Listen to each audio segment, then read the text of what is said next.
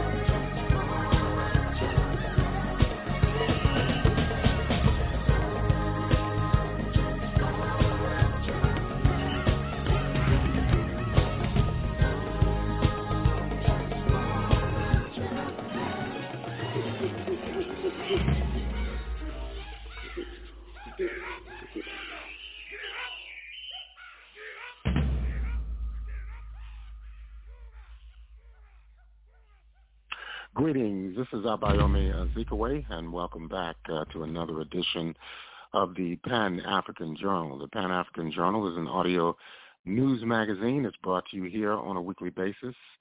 I am your host, uh, Abayomi Azikiwe. Uh, today is Sunday, December the 19th, uh, 2021. Uh, we're broadcasting live from our studios in uh, downtown Detroit, and uh, we'd like to uh, remind our listeners that uh, later on uh, we'll be coming up uh, with our regular Pan-African Newswire report.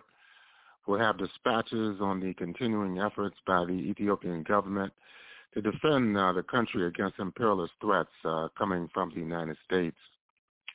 Sudanese youth and workers demonstrated in the thousands today against the military regime, uh, which is consolidating its authority since the coup earlier this year. The World Health Organization is still pointing out the vaccine inequality prevailing internationally surrounding the COVID-19 pandemic. And the Congo-Brazzaville president, uh, Denis Sassou Nguesso, uh, has gone into quarantine after possibly being exposed to the coronavirus. In the second hour, we look again at the issues involving political prisoners in the United States, uh, focusing on Russell Maroon Shoatz, uh, who just made his transition on Friday, and Mumia Abu Jamal, who still struggles for his freedom in the state of Pennsylvania. Finally, we review uh, some of the most important questions involving Africa and the world. So stay tuned. We'll take a musical interlude. We'll be back with more of our program for this week.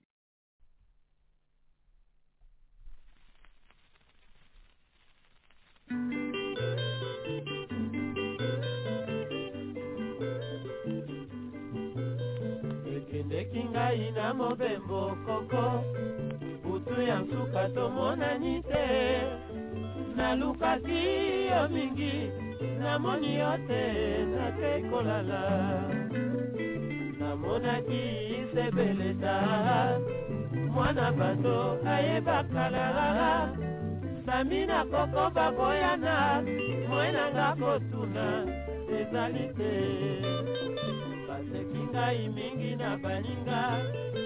Na libongo bamoni yo te. Esalaki nga soni yanga na yo mabanzola koleta.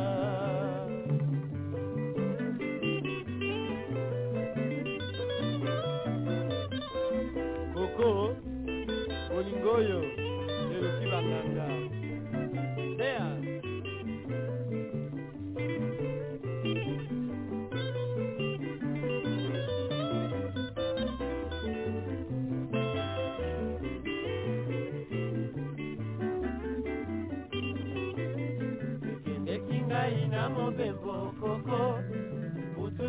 ya suka tomonani te. Nalukaki yo mingi namoni yo te nakei kolala. Namonaki sebeleta mwana bato ayebakala sami na koko baboyana mwenanga kotuna ezali te. Baseki ngai mingi na baninga na libongo bamoni yo te. Ezalaki nga soni yanga na yo mabanzola koleta. Nasepela nini ngai mwana mama kisangani mosika baboti yo koko nasolola ngai na nani mama bisemake yangu swahili nakanisi mingi ngai mwana papa. Ntongo nyonso nazali se na dom kafe. Nalongola basusi ekokondisa ngai. Uko wangu alokoleta nasepela nini ngai mwana mama? Bisangani mosika baboti yo koko. Nasolola ngai na nani mama bisemake yangu swahili nakanisi mingi ngai mwana papa. Ntongo nyonso nazali se na domkape nalongola basusi ekokondisa ngai. Uko wangu alokoleta uko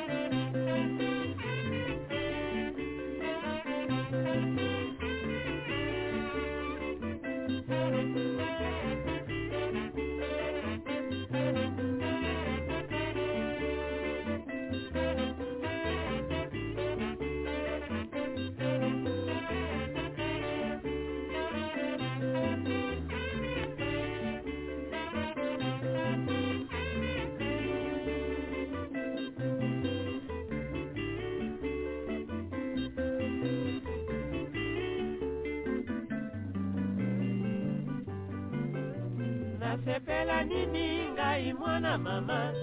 Bisangani mosika baboti yo koko nasolola ngai na nani mama? Bisemake yangu swahili. Nakanisi mingi ngai mwana papa. Ntongo nyonso nazali se na domkape nalongola basusi ekokondisa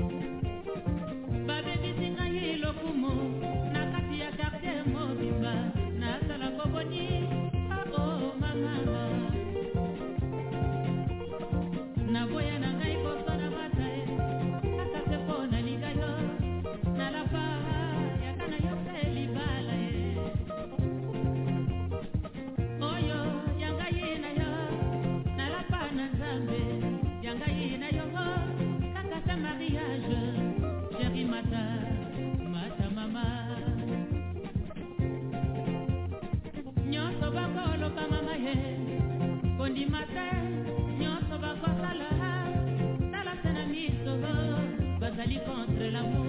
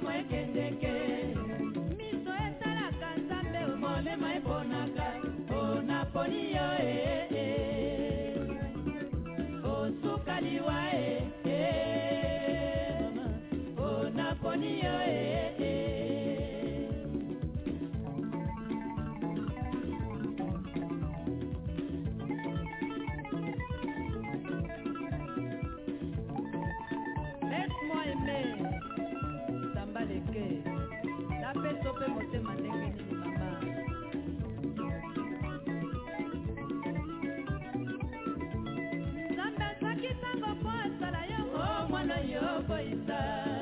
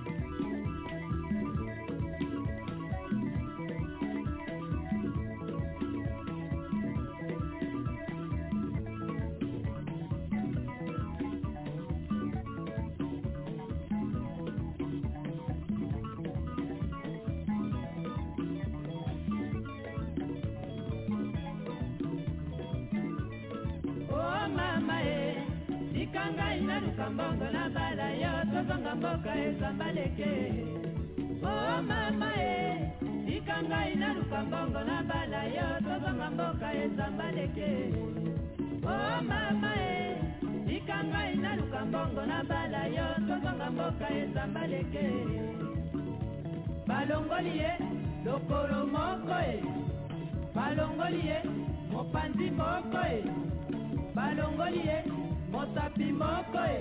Ae! Ae! Yo na ye!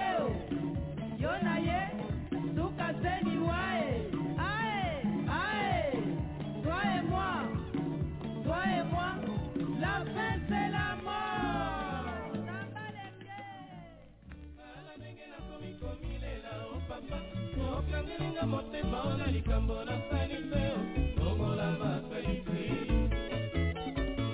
o namemi ngambo likambo ya balobi ebebisa makambo. Likambo ya balobi ebomisa mabala. Longola basalite okao oh, tala ndenge nakomi komilela oh, o papa. Okangelinga motema o na likambo nasali te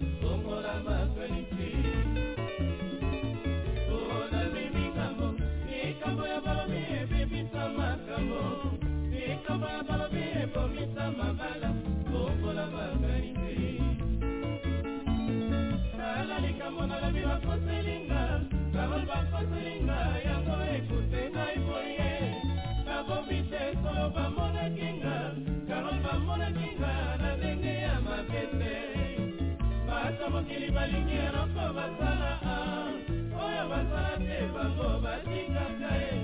Bolingo na nzaka oyanga tolingana mibomene mibobe bakamata na bazanga mpe bazwanga.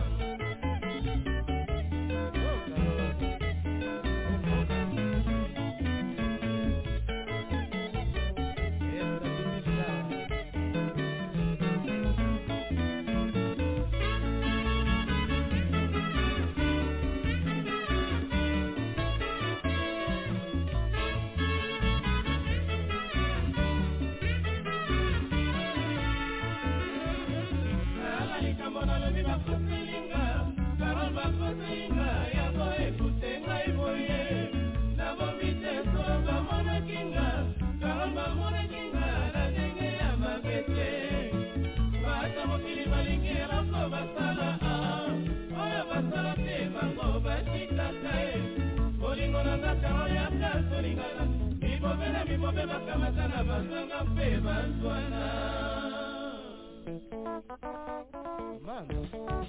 opa.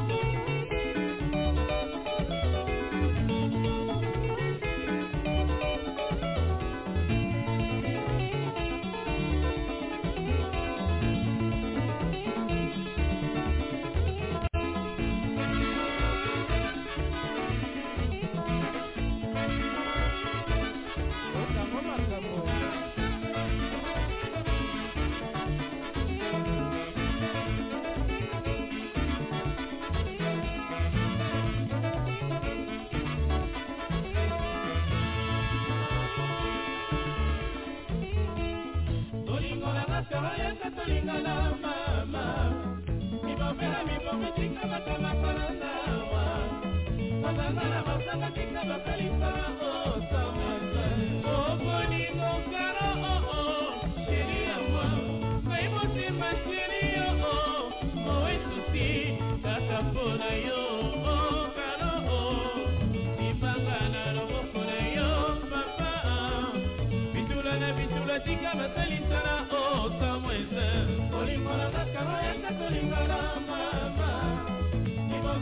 basangatinga bakabasala nzawa basanga basangatinga bakayisala o.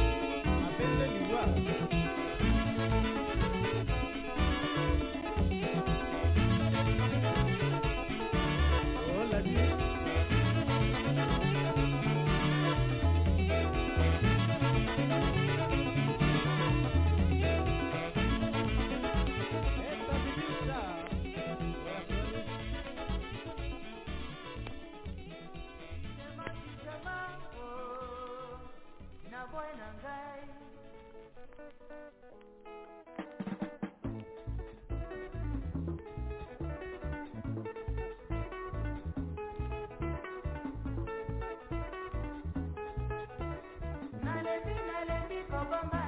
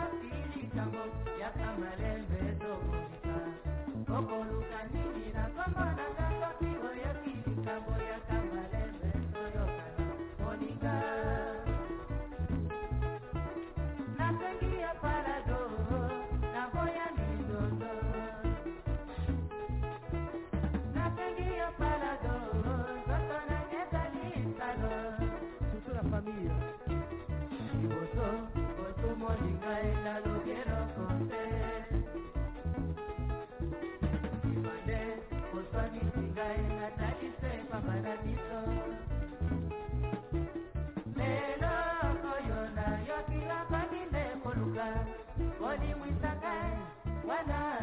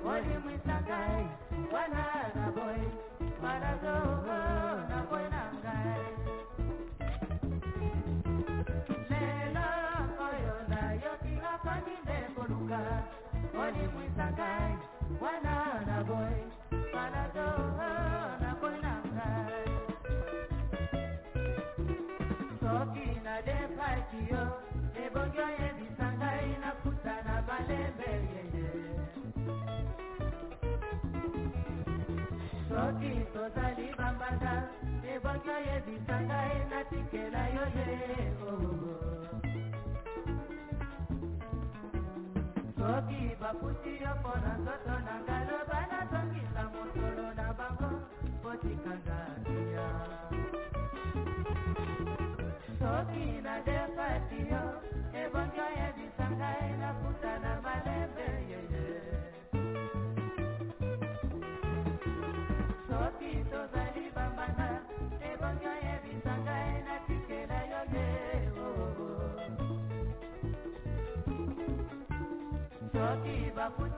baputi yo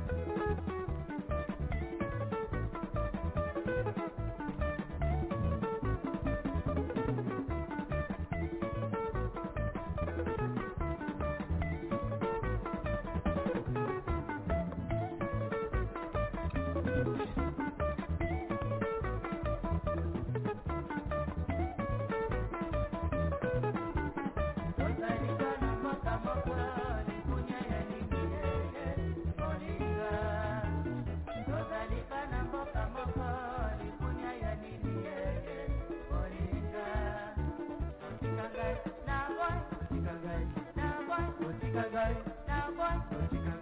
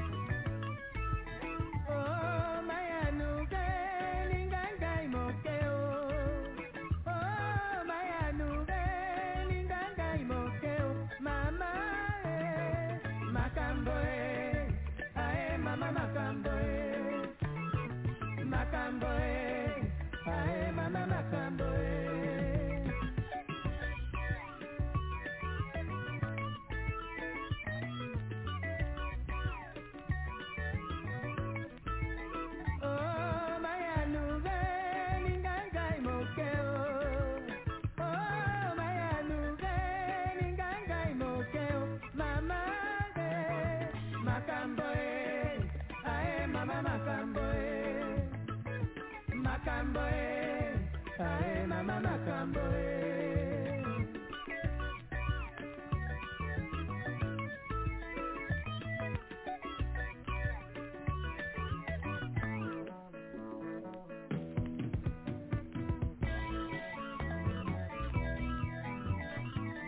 Oka!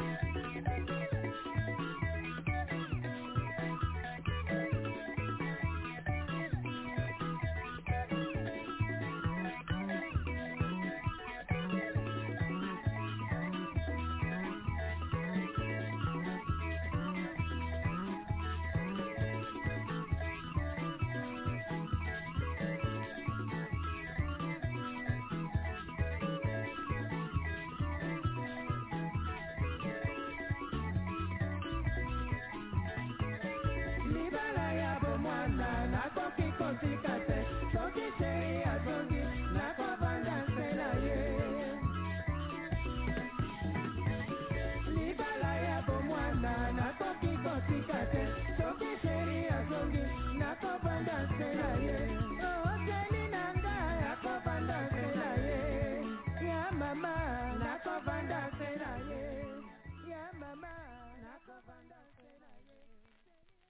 Welcome back. Uh, you're listening to uh, the Pan African Journal. This special uh, worldwide uh, radio broadcast. Uh, I am your host, uh, Abayomi Azikiwe. We want to move right now into our Pan African Newswire segment. Our lead story deals with the current situation in Ethiopia, and according to the Ethiopian Herald, in an article by Yosef Andres, it says that the recently published opinion on the New York Times exposes that the U.S. is demonizing Ethiopia's Prime Minister Abiy Ahmed for his successful efforts in thawing uh, Ethiopian and Eritrean relations uh, that has been in deadlock for two decades. Uh, experts on the course uh, told uh, Sputnik International. According to the Sputnik report, the U.S. has long sought to isolate Eritrea on the world stage. The reign of the TPLF-led re- Ethiopian regime the TPLF was a major U.S. war on terror partner in the early uh, 2000s. Talking uh, to independent journalist, uh, researcher, and editor of Horn of Africa TV, Elias Amare uh, said that uh, the U.S. has further demonized Eritrea and imposed sanctions on it in 2009 instead of putting pressure on the TPLF regime to accept the boundary demarcation. The Ethiopian Eritrea Boundary Commission was linked. Uh, the key had been linked uh, by the key town of Badme uh, to Eritrea, uh, which was violated uh, by the TPLF in the aftermath of the agreement. Uh, these unjust sanctions that were imposed on Eritrea at the United Nations Security Council were finally lifted in November of 2018 once peace was achieved with Ethiopia. So all along, the TPLF regime and its patrons in Washington have been asked against peace between Eritrea and Ethiopia, Amare said. Indeed, uh, comments uh, quoted uh, by Walsh, writer of the recently posted opinion piece on the New York Times uh, website, reflects uh, the U.S. has such an attitude. Another expert who is a writer, independent analyst, and Horn of Africa Pan-Africanist for Liberation and Solidarity Organizing, uh, Philman Zerai, has also told the same media that the only issue is regional alignment and not complying enough uh, to a regional set of policies isolating Eritrea, the U.S. troop movement in the region instead of continuing the occupation of Somalia, Sudan, and so forth.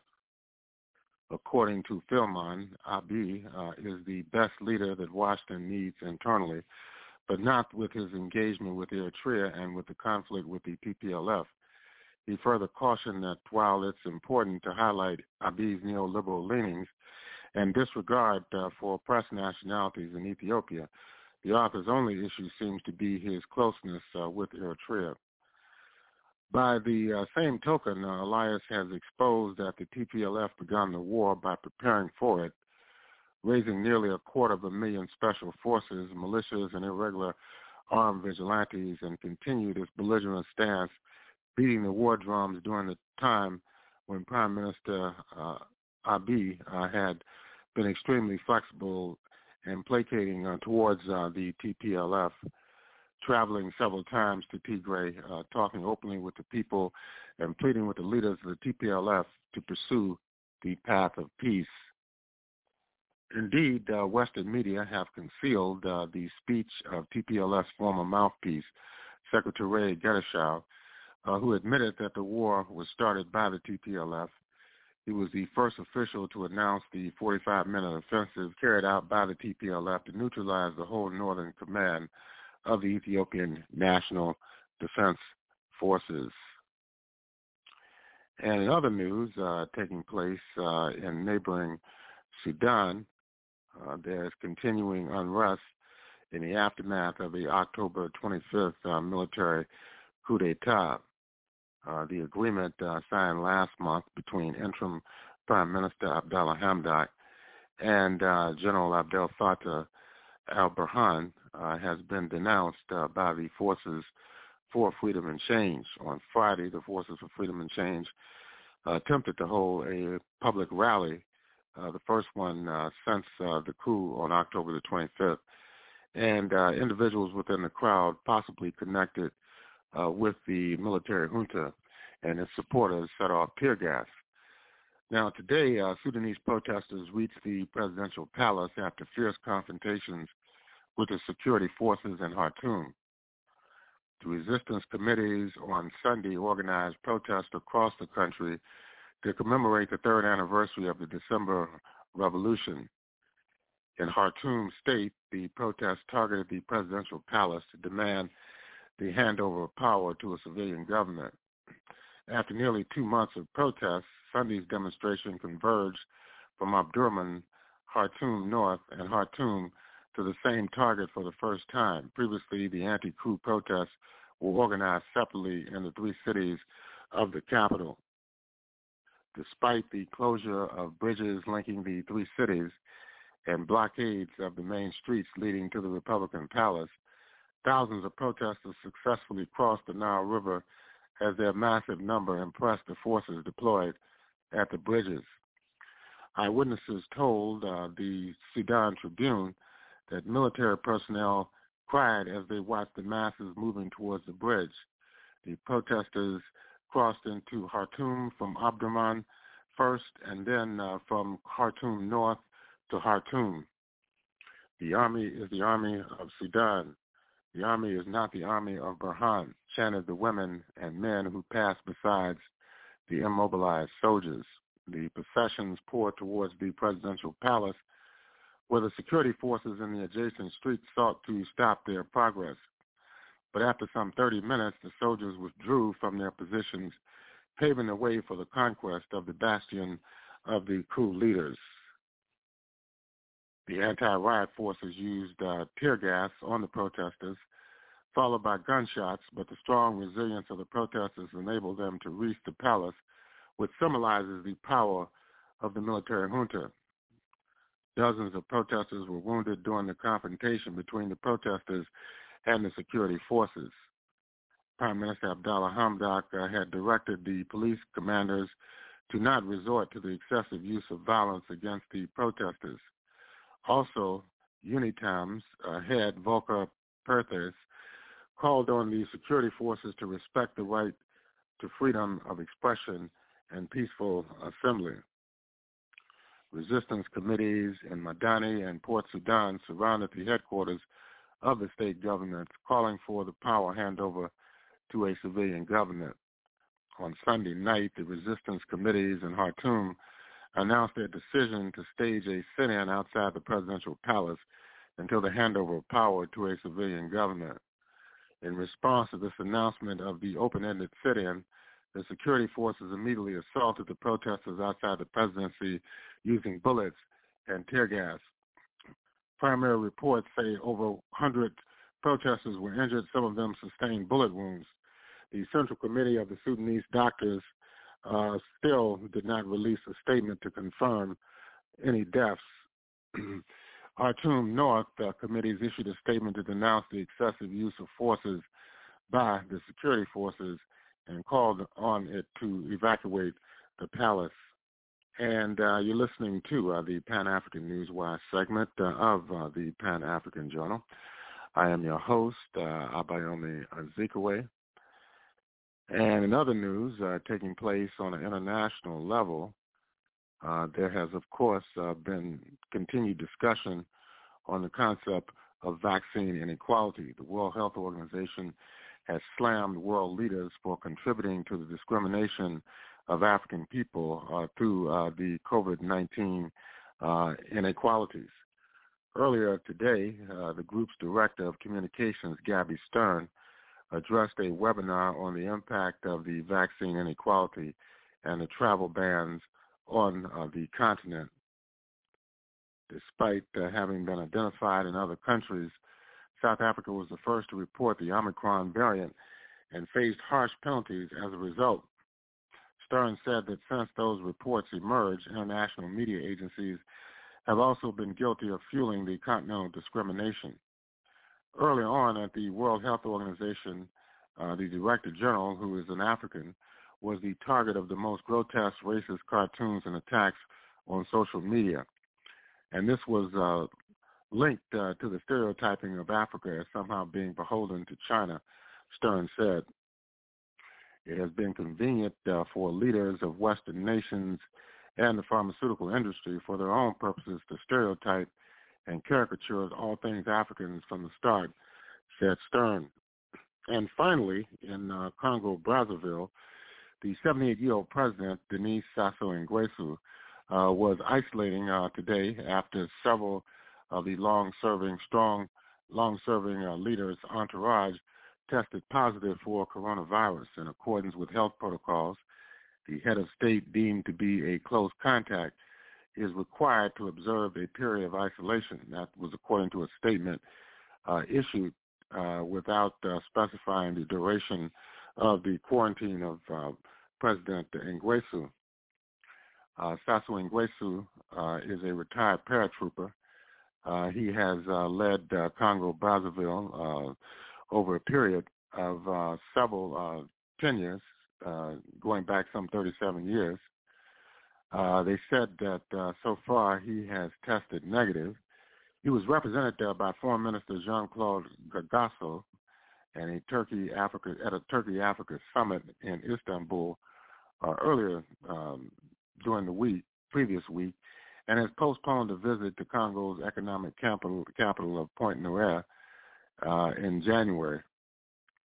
Congo Brazzaville recently lifted COVID curbs, including restrictions on weddings. The oil rich Central African, the oil rich Central African country has recorded at least 360 deaths caused uh, by uh, the COVID-19 virus. And with that, uh, we're going to conclude uh, the Pan-African Newswire segment uh, of our program. And in concluding uh, this segment, uh, we want to remind our listeners that the Pan-African Newswire is an international electronic press service. It is designed to foster intelligent discussions on the affairs of African people throughout the continent and the world. Uh, the press agency was founded in January of 1998 and since that time, it has published thousands upon thousands of articles and dispatches in various newspapers, uh, magazines, journals, research reports, and on blogs and websites throughout the world. The Pan-African Newswire represents the only daily international news source on Pan-African and global affairs. If you'd like to log on to the Pan-African Newswire, just go to our website at panafricannews.blogspot.com. That's panafricannews.blogspot.com. And uh, if you'd like to have access to today's Pan-African Journal, this special worldwide radio broadcast, just go to the Pan-African Radio Network. That's at blogtalkradio.com forward slash Pan-African Journal. That's blogtalkradio.com forward slash Pan-African Journal. We'll take a break. We'll be back with more of our program.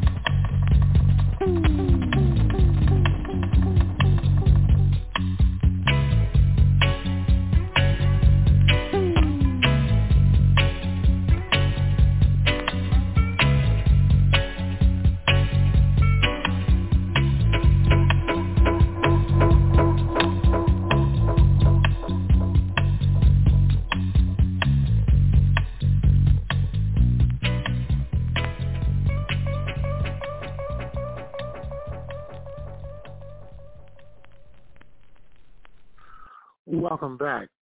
And uh, you're listening to uh, the Pan-African Journal, the special worldwide uh, radio broadcast. Uh, I am your host, uh, Abayomi Azikiwe.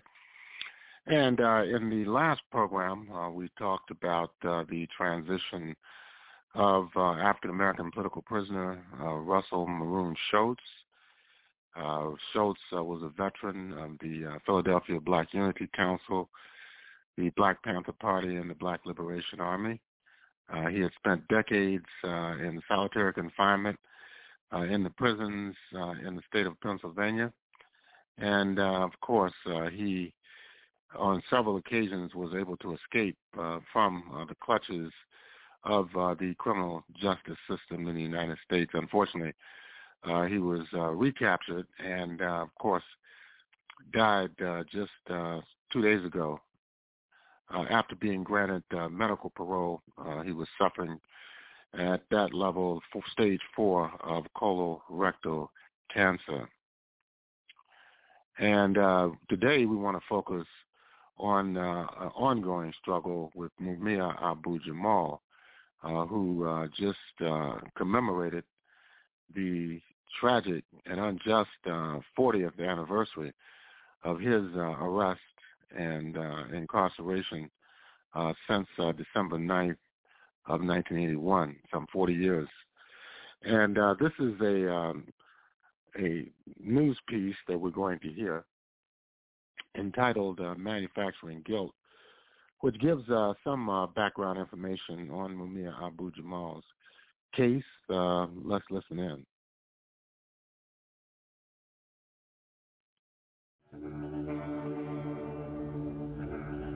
People really don't understand what the climate was in Philadelphia in the years before Mumia was arrested.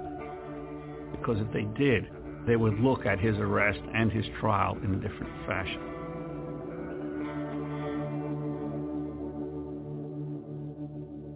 In 1982, Philadelphia journalist Mumia Abu Jamal was convicted of first-degree murder in the killing of police officer Daniel Faulkner. On the July 4th weekend, he was sentenced to death.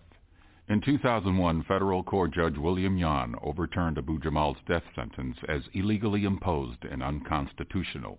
Yet Abu Jamal remained on death row for more than 10 years while the Philadelphia district attorney continued to pursue his execution. In 2011, the DA's office conceded defeat, and after 30 years on death row, Abu Jamal was transferred from solitary confinement and joined the general prison population, where he continues his appeals. Mumia Abu Jamal has said numerous times, My only crime that night is that I survived. In fact, the effort to legally execute Abu Jamal has only recently ended, but the first attempt to kill him may have been made on that fateful night of December 9, 1981. Abu Jamal was also critically wounded, shot through the chest, and found near the prone body of Daniel Faulkner. And the evidence that convicted him for the murder, well, it doesn't exist. It's been well established over the years that Abu Jamal's trial was patently unjust. For instance, the Philadelphia DA trained prosecutors to exclude blacks from juries. In Abu Jamal's case, 11 out of the 15 preemptory strikes were made to bar blacks from his jury. What this short film will document is how countless due process violations began just moments after the shooting of Daniel Faulkner and Mumia Abu Jamal, when members of the Philadelphia Police Department began to manufacture Abu Jamal's guilt and perhaps more importantly, conceal his innocence. In the culture wars that have punted Mumia the effigy back and forth across ideological fields of politics, race, and class, the attempt has been made to diminish the relevance of Abu Jamal as a journalist in 1981. But this man who was elected president of the Philadelphia chapter of the National Association of Black Journalists was already well known throughout the city as a fiercely independent up-and-coming journalist. In fact, by the age of 15, the FBI was tracking the young writer for the Black Panther Party through their draconian and illegal program known as COINTELPRO. Not for violent behavior, but because of his, quote, inclination to appear and speak at public gatherings. Also in 1981, he was well known to the Philadelphia Police Department as an outspoken journalist who reported on police corruption and brutality, in particular with regard to the Philly PD's hostile relationship with the controversial MOVE organization, culminating in a year-long police siege of the MOVE house that ended in 1978 with the shooting death of police officer James Ramp. Nine members of MOVE were charged with the murder and during his coverage of the trial, Abu Jamal strongly criticized the actions of the police and the prosecution, including the implication that the officer was most likely killed by police crossfire. The MOVE trial concluded just a year and a half before Abu Jamal and Faulkner were found shot on that fateful night. And it was only four months from the federal trial of MOVE leader John Africa, whose acquittal on gun charges left the police and DA's office infuriated. When they saw who they had, this was number one. I mean, wow, you know, look what we done ran into. We got a panther, and we're going to kill this panther. We're going to kill this nigga here, right here. In the early morning hours of December 9, 1981, police officer Daniel Faulkner pulls over a rundown blue Volkswagen Beetle in the bustling red light district of Philadelphia. At 3.51 a.m., Faulkner reports over his radio that he has stopped the car at 13th and Locust Street. At the same time, Mumia Abu Jamal is parked in his cab just around the corner. He fills out his log anticipating a new fare just as the clubs are closing. He's moonlighting as a cab driver after his uncompromising approach to reporting began to cost him work as a journalist. He had recently started carrying a registered 38 Charter Arms revolver during his late-night cab runs after having recently been robbed at gunpoint. From the DA's office to Abu Jamal's most ardent defenders, all agree that Abu Jamal's brother Billy Cook, who ran a street vendor stall nearby, exited his Volkswagen and had an exchange with Faulkner. But what happened next has been the subject of heated debate ever since. What is certain is that the version put forth by the prosecution in conjunction with the Philadelphia Police Department at Abu Jamal's 1982 trial is a complete fabrication, and a willful fabrication at that. After being denied his constitutional right to defend himself at his original trial, and after heeding legal advice not to testify at his appeals hearing in 1995, Abu Jamal released a declaration in 2001 in which he details the events of that night. I did not shoot police officer Daniel Faulkner. I had nothing to do with the killing of Officer Faulkner. I am innocent. I was filling out my log when I heard some shouting. I glanced in my rearview mirror and saw a flashing dome light of a police cruiser. This wasn't unusual. I continued to fill out my trip sheet when I heard what sounded like gunshots. I looked again into my rearview mirror and saw people running up and down Locust. I recognized my brother standing in the street, staggering and dizzy. I immediately exited the cab and ran to his screen. As I came across the street, I saw a uniformed cop turn toward me, gun in hand. Saw a flash and went down to my knees. Now, the prosecution claimed that Abu Jamal's brother, Billy Cook, was alone in the Volkswagen. Officers James Forbes and Robert Shoemaker testified at the 82 trial that they were the first officers to arrive on the scene and that they immediately found Abu Jamal's gun as well as Faulkner's gun. Inspector Alfonso Giordano would arrive three minutes later and take control of the scene as the ranking officer. At pre-trial hearings, Giordano testified that Abu Jamal confessed to the murder when Giordano asked him where his gun was, and Abu Jamal replied, I dropped it beside the car after I shot him. Cab driver Robert Chobert testified he was parked just behind Faulkner's squad car witnessed the shooting and identified Abu Jamal as the shooter. Prostitute Cynthia White also testified that she saw the shooting. Her testimony matched that of Robert Chobert's. All of these claims, most of which form the foundation of the prosecution's case, were manufactured. Let's first look at the claim that Billy Cook was alone in the Volkswagen.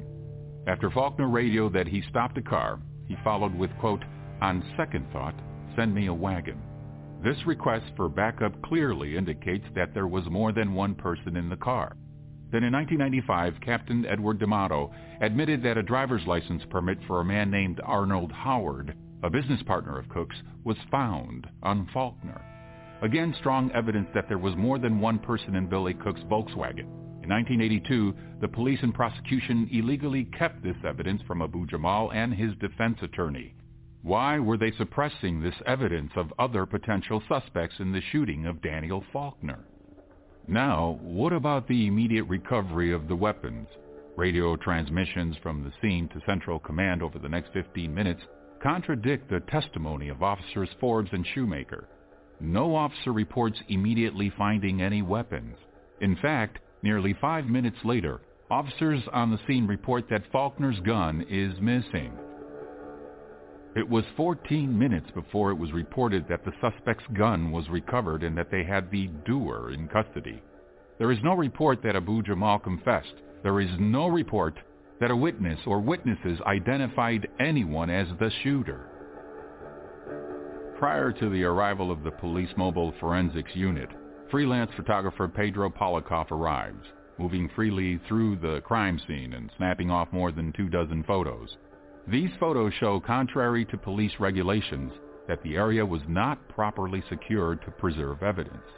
The photographs also show Officer Forbes walking around carrying both guns in his bare hand. This lack of regard for forensic evidence looks more like willful intent to manipulate a crime scene when you consider the following. Police reported no fingerprints on the guns. No tests were done on Abu Jamal's hands for gunpowder residue. Contrary to police regulations, Officer Forbes failed to immediately turn over the weapons to the mobile crime unit. In fact, the weapons were not turned over for two hours. Later, the police falsely described the bullet from Faulkner's head wound as too damaged and deteriorated to do a comparison ballistics test with a bullet fired from Abu Jamal's gun. But photographs of the bullet clearly show the identifying characteristics, its twists, the number of lands and grooves, and the relative widths. Instead, the prosecution claimed that the bullet was, quote, consistent with one fired from Abu Jamal's Charter Arms 38 revolver. Although police ballistics expert Anthony Paul admitted this is true of, quote, multiple millions of guns. During appeals, when Abu Jamal and his legal team demanded independent testing to determine if the bullet was fired from Abu Jamal's gun, their request was denied, first by Judge Albert Sabo, and then later by federal court judge William Yohn. What all of this clearly illustrates is that, in fact, there is no physical evidence that Abu Jamal shot Faulkner, or that his gun was the murder weapon. But what about eyewitness testimony? What about Cynthia White, the prostitute whose testimony was the linchpin to the prosecution's case? Several times after the shooting, she was arrested only to be let go after she signed updated witness statements.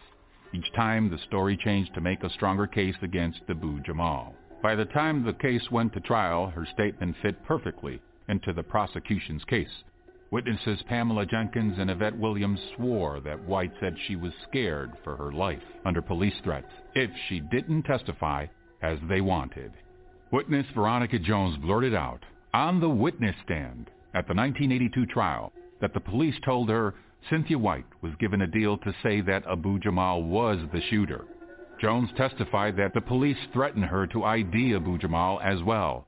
What's more, all the civilian witnesses, both for the prosecution and the defense, testified that they didn't see Cynthia White on the scene, or only later after the police arrived. And what about eyewitness Robert Chobert? His testimony was arranged most likely by Inspector Alfonso Giordano. The official police photos, as well as Polakoff's photos, show Chobert's cab was not parked behind Faulkner's squad car as claimed by Chobert and the prosecution. In fact, Chobert was driving illegally that night on a suspended license while on probation after being paid to throw a firebomb into a grade school. During appeals, Chobert admitted that in exchange for his testimony, the prosecution said they would assist with his probation. What's more, Chobert later admitted that he was parked elsewhere and that his testimony was false. The prosecution offered two more eyewitnesses, Michael Scanlon and Albert Magilton. Both men said that they did not see the shooting. Magilton only saw a man run across Locust Street. Scanlon explicitly described the man he saw as having an afro hairstyle and not dreadlocks. There are yet more troubling questions about what happened that night questions that continually underscore the innocence of Abu Jamal as well as the effort to frame him. Six witnesses, including Robert Chobert, made statements that one or more people fled the scene. There is no evidence that investigators ever pursued this person or persons. And, according to these witnesses, they were subjected to police threats, coercion, or offered favors by the prosecution. William Singletary, a local businessman, said he was standing on a nearby street corner and witnessed the shootings. Immediately after, he tried to give his statement to police that Abu Jamal arrived after Faulkner was already shot. Homicide detectives interrogated and threatened Singletary with bodily harm as well as the trashing of his business if he testified in favor of Abu Jamal.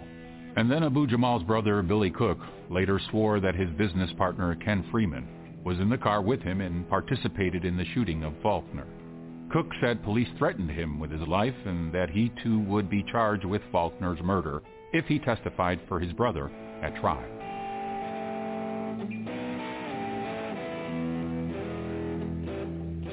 Also factor in that eight people, including two officers and two prosecution witnesses, identified the shooter or persons near Faulkner as wearing a green army jacket. But Billy Cook was wearing a blue Nehru-style jacket, and Abu Jamal was wearing a blue quilted ski jacket with wide red zigzag stripes. In 1999, a career criminal and self-described hitman Arnold Beverly confessed he shot Faulkner in the head and that Abu Jamal arrived after Faulkner was shot and had nothing to do with the shooting. Without providing any reason except that the confession was too late, Pennsylvania and federal courts have refused to even admit this confession into evidence. Now, while the prosecution supposedly had four witnesses to the shooting, None of their witnesses ever said they saw Abu Jamal get shot. The prosecution argued that as Abu Jamal came across Locust Street, he shot Faulkner in the back and as Faulkner turned and was falling down, he pulled his gun and shot Abu Jamal. An upward shot through his chest. While the prosecution tried to explain the clear downward trajectory of the bullet as a ricochet off his rib cage, medical evidence is clear. The bullet moved cleanly into Abu Jamal's chest, through his lung and lodged near his liver in an uninterrupted downward line. The prosecution's rendition of how Abu Jamal was shot is physically impossible. But perhaps the most striking fabrication of the case presented to jurors in 1982, a falsehood that formed the emotional foundation of the prosecution's case and its success in securing a death sentence, is the testimony of Cynthia White and Robert Chobert that Abu Jamal shot Faulkner, execution style, standing directly over him and unloading four rounds, somehow three miss and only one strikes Faulkner in the face. Now, what this claim actually shows is the clear intent by members of the Philadelphia Police Department and the District Attorney's Office to frame Mumia Abu Jamal for a crime he did not commit.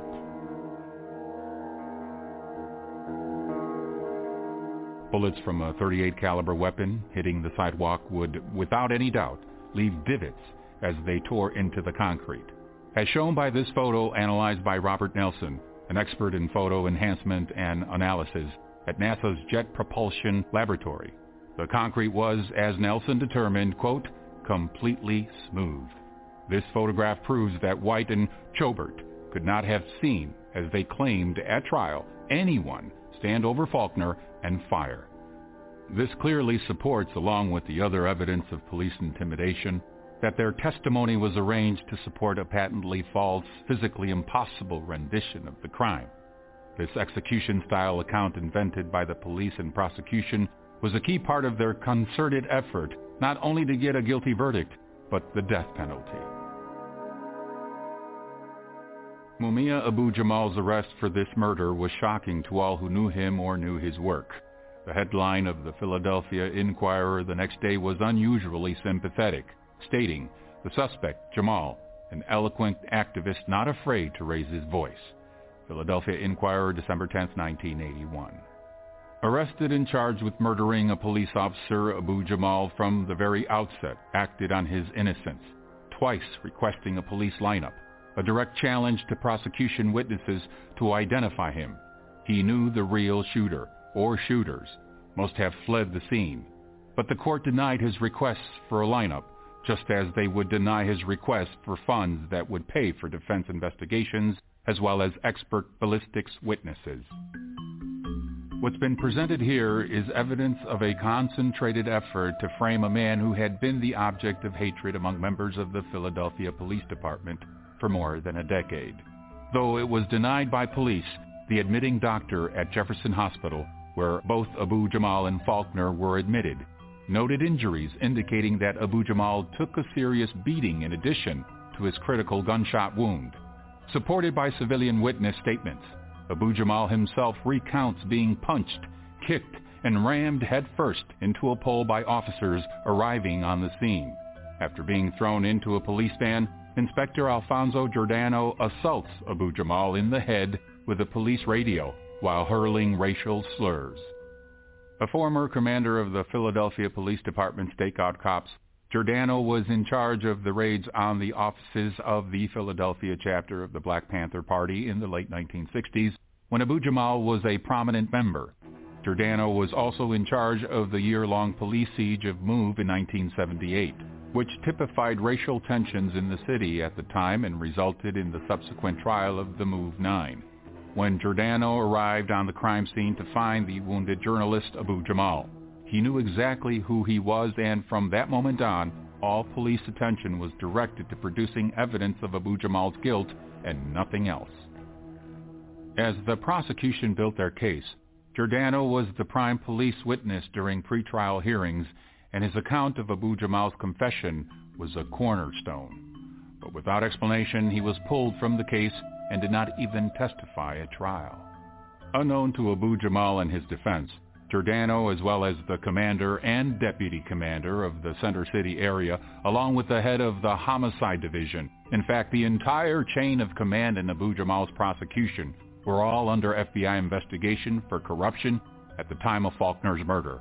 Giordano was removed from his post as a command inspector and relegated to desk duty after the FBI and the Justice Department apparently informed Philadelphia District Attorney Ed Rendell that Giordano was under investigation for corruption and his testimony at Abu Jamal's trial would undermine their case. Giordano resigned from the police force at full retirement pay the first working day after Abu Jamal's conviction. His previously publicized report that Abu Jamal confessed to shooting Faulkner was not even introduced at trial. But the prosecution would still get their confession. The DA's office convened a roundtable meeting and asked police witnesses, did anybody hear his statement? Officers Gary Bell and Gary Wakshul, along with Jefferson Hospital security guard Priscilla Durham, suddenly report a second confession by Abu Jamal. At this point, this dramatic second confession is being remembered and reported more than two months after the night of the crime. Officer Wakshul, assigned to Abu Jamal from the crime scene through his admittance to the hospital, along with Officer Bell and security guard Durham, reportedly heard Abu Jamal say, I shot the motherfucker and I hope he dies. But less than two hours after supposedly hearing this confession, Wakshul completed his report to homicide detectives with the statement that during his entire time guarding Abu Jamal, quote, the Negro male made no comments. When Wakshul was questioned during appeals why it took more than two months to report this supposed confession, he explained that he was too distressed to remember and then later claimed, quote, I only then realized it might have some meaning. Security guard Priscilla Durham, who had aspirations to become a police officer herself, later admitted to her stepbrother that she lied about hearing this confession. And what about Dr. Anthony Coletta, who was with Abu Jamal from the time he arrived in the emergency room until he went into surgery and stated that he did not hear nor hear of any confession made by Abu Jamal in the hospital?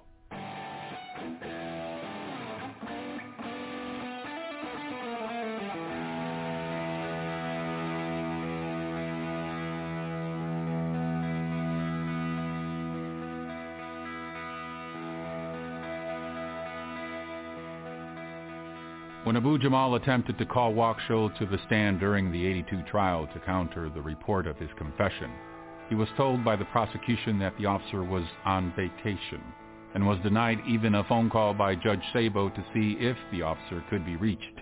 When Abu Jamal protested this blatantly unreasonable and unjust denial, Sabo's response was, your attorney and you goofed. A comment of such cruelty is no surprise given the obvious bias and racism of Judge Sabo, who promised to a fellow judge in the presence of court reporter Terri Maurer Carter that, quote, I'm going to help them fry the nigger.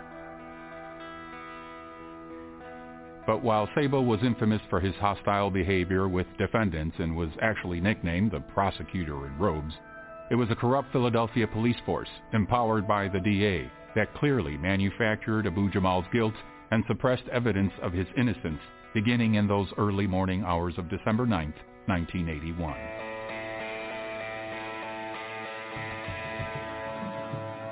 In 1998, from the bowels of death row, Mumia Abu Jamal made this statement, a statement that reaches back into Philadelphia's unquestionably racist history and shines a bright light into the darkness. Even after their legal legerdemain, I remain innocent. A court cannot make an innocent man guilty.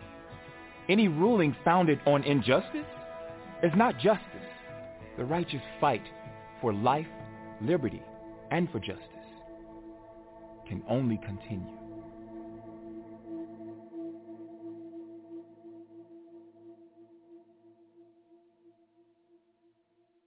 Welcome back.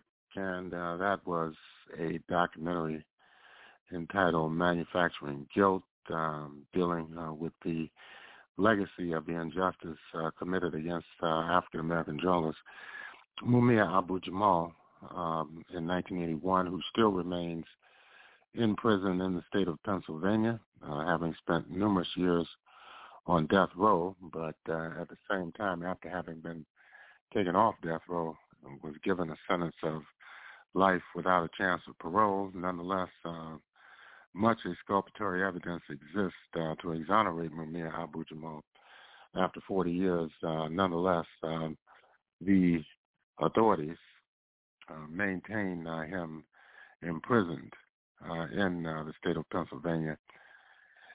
And um, Mumia Abu Jamal uh, was a widely known and respected journalist uh, in Philadelphia. We're going to play a um, interview that uh, Mumia Abu Jamal conducted with Bob Marley, the uh, reggae Pan-Africanist artist and philosopher. Uh, this uh, is from 1979. Here is a piece Mumia Abu Jamal produced with his interview of Bob Marley.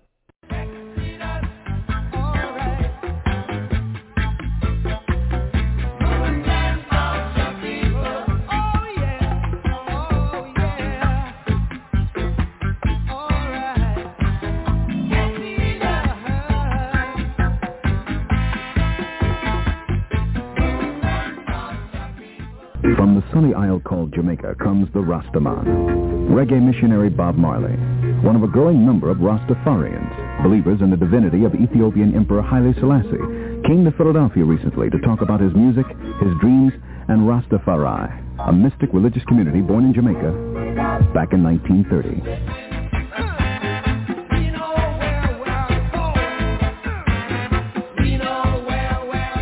No reggae artist in the world has attracted the loving accolades of the dreadlocked Marley. Marley is truly a missionary, and his message, one of global black redemption, is contained within the music of Rastafari.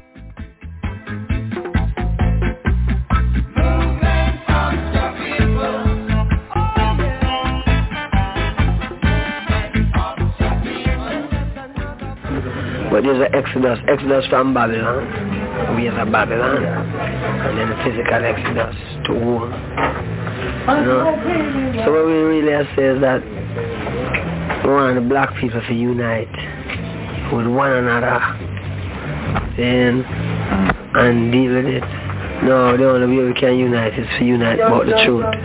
The truth is that King Solomon and King David is a root. And if we are we are dealing with roots, we have to deal with from King Solomon and King David time, lion of tribe of Judah, you know. So this is I say. time for unity. You know, because we are people, we have something, and we have to deal with it. That's why I said, on that.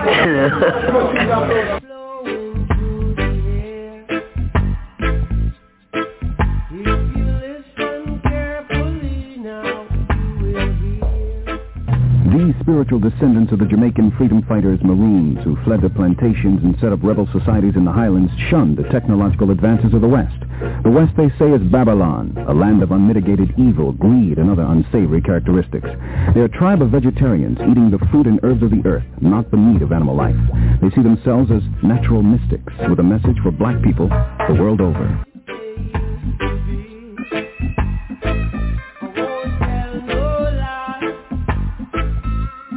The music is hard, gutsy, bassy, and sprinkled liberally with a message, the unity of the globe's black peoples around the Rastafari. Rastafari was the name of Haile Selassie before he was coronated Emperor of Ethiopia.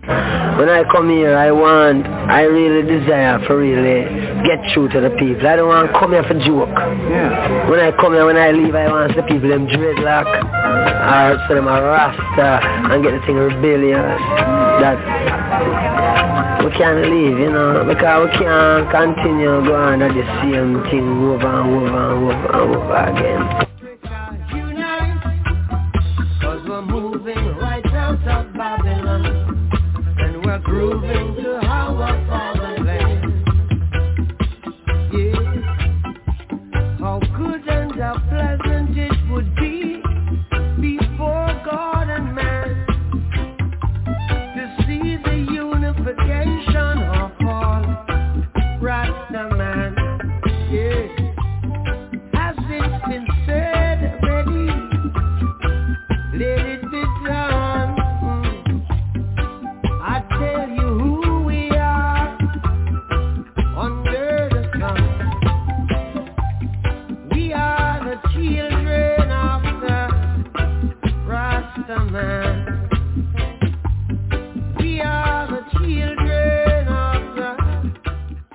simple but it's true. We Rasta for the people.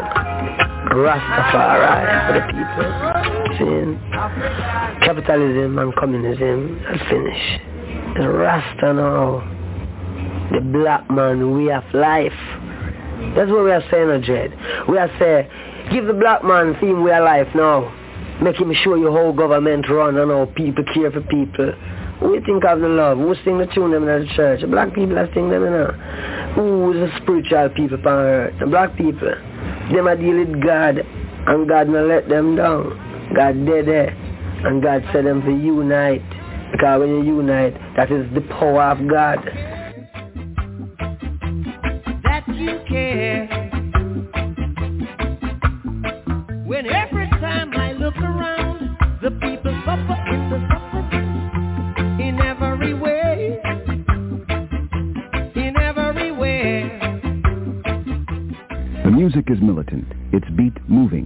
Its message just is moving.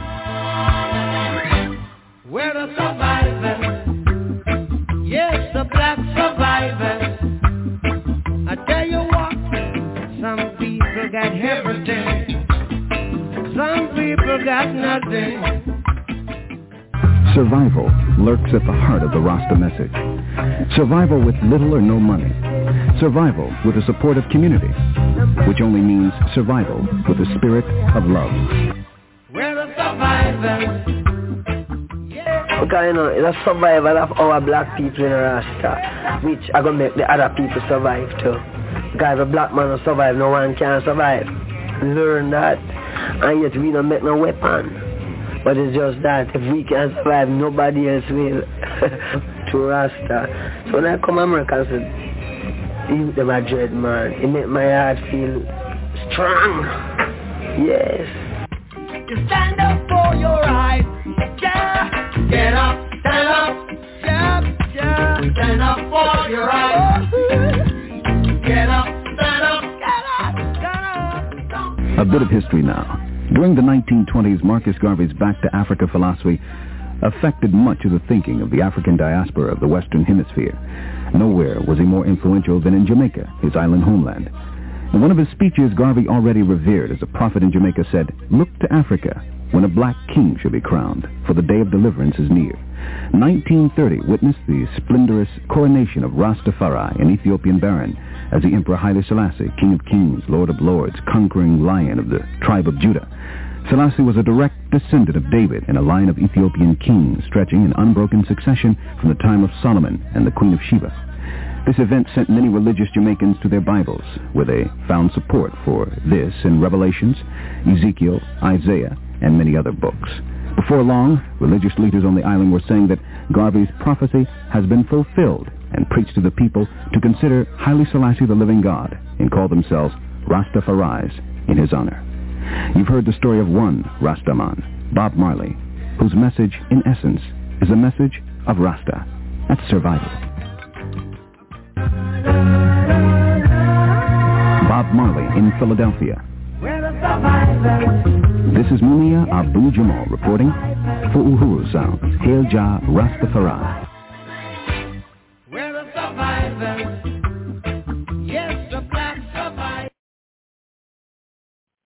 Welcome back, and uh, that was a classic uh, piece uh, put together by Mumia Abu Jamal uh, back uh, in 1979. Uh, Focus on Bob Marley, who visited and performed in Philadelphia during that fateful year. And you're listening to the Pan African Journal, this special worldwide radio broadcast, and uh, I am your host. Uh, we'll take a break, and uh, we'll be back with more of our program for uh, this week.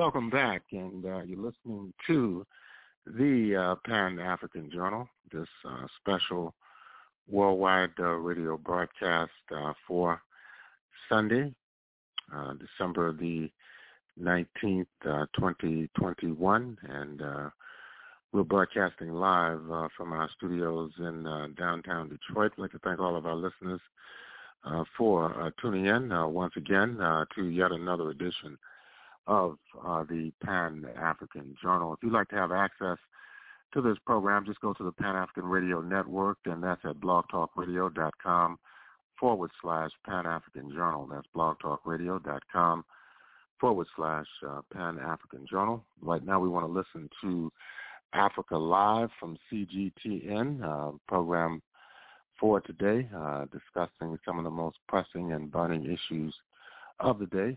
Uh, let's listen in. This is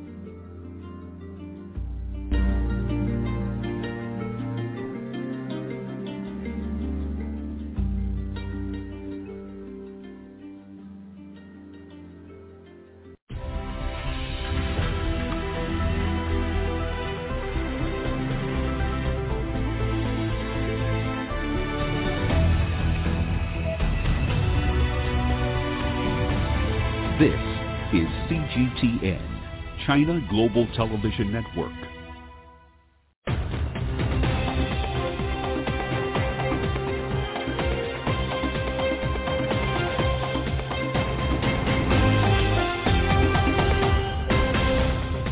This is the world today. 15 minutes of the latest news from around the world. I am Penina Karibe coming up to in this in this hour. Hong Kong voters are electing lawmakers for the first time since a major reform. The death toll from Typhoon Rai climbs as it moves out of the Philippines.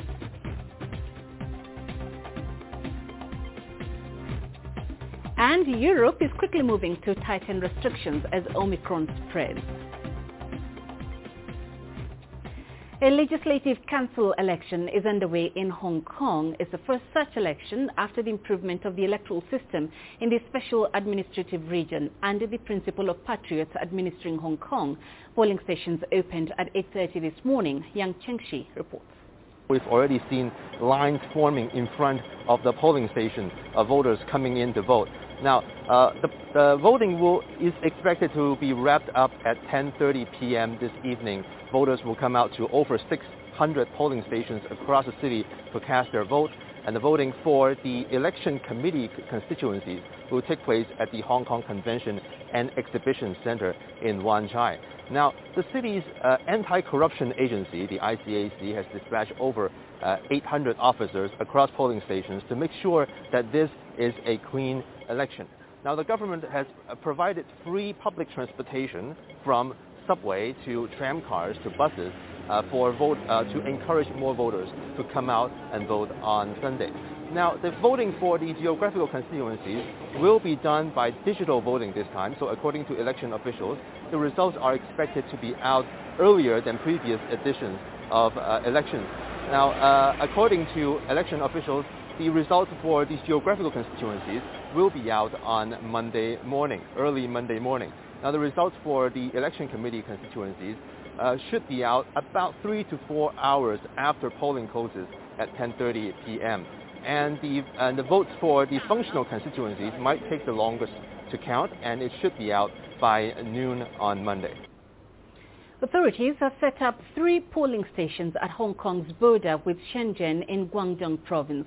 A special closed-loop system allows mainland-based Hong Kong people to vote despite COVID travel restrictions.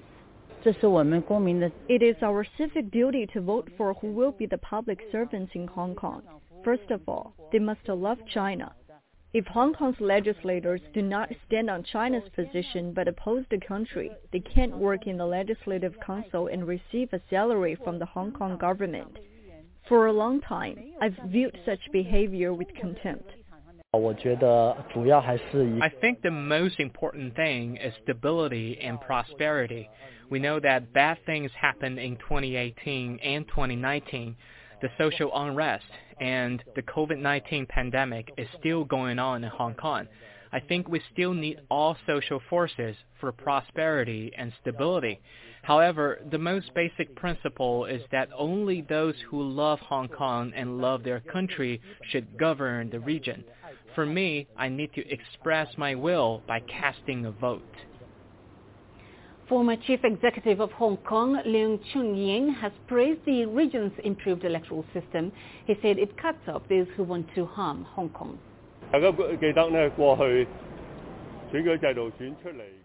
We can remember that some legislators from the Legislative Council elected under the past electoral system often carried banners and rushed towards the rostrum.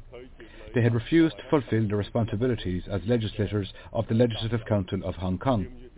They overstepped the government's power and even acted against Hong Kong and the nation, and were willingly utilised by some Western countries. Now we have the first election for the Legislative Council since the improvement to the electoral system. The significance of a standing out to vote is not only electing those with virtue and capabilities, but it's also saying no to the past electoral system for the Legislative Council that halted and wasted the time of Hong Kong and some legislators elected under the system. Out of the 90 seats in Hong Kong, LegCo, 20 are directly elected. 40 seats are decided by the Electoral Affairs Commission and 30 others are from the professional subsectors. SAR Chief Executive Carrie Lam said this composition would introduce various voices to the region's legislature. What we've seen in the campaigns is that the 153 candidates are from a wide range of backgrounds in terms of their ages, professions, fields, and political positions. This is consistent with the demand of our electoral system that not all lawmakers share a same value and same stance. So it seems that there will be many different voices in the Legislative Council. It doesn't matter. Our administration is willing to listen to different opinions because our goal is to do a good job in municipal affairs and perform real deeds for the people of Hong Kong.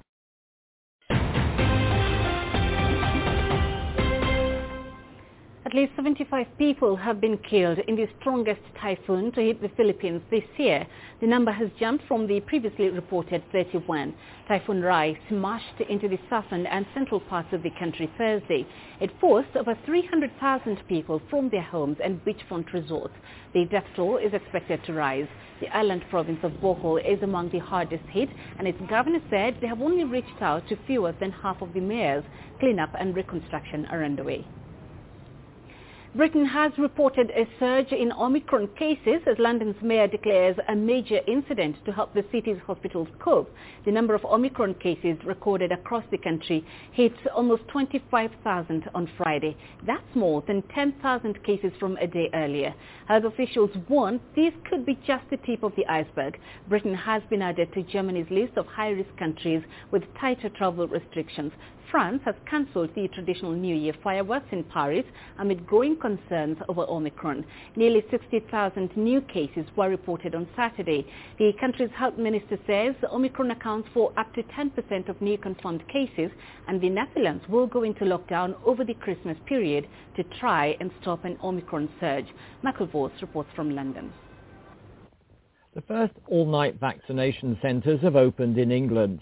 With a record 93,000 new daily cases, the rush is on to contain the highly contagious new Omicron variant.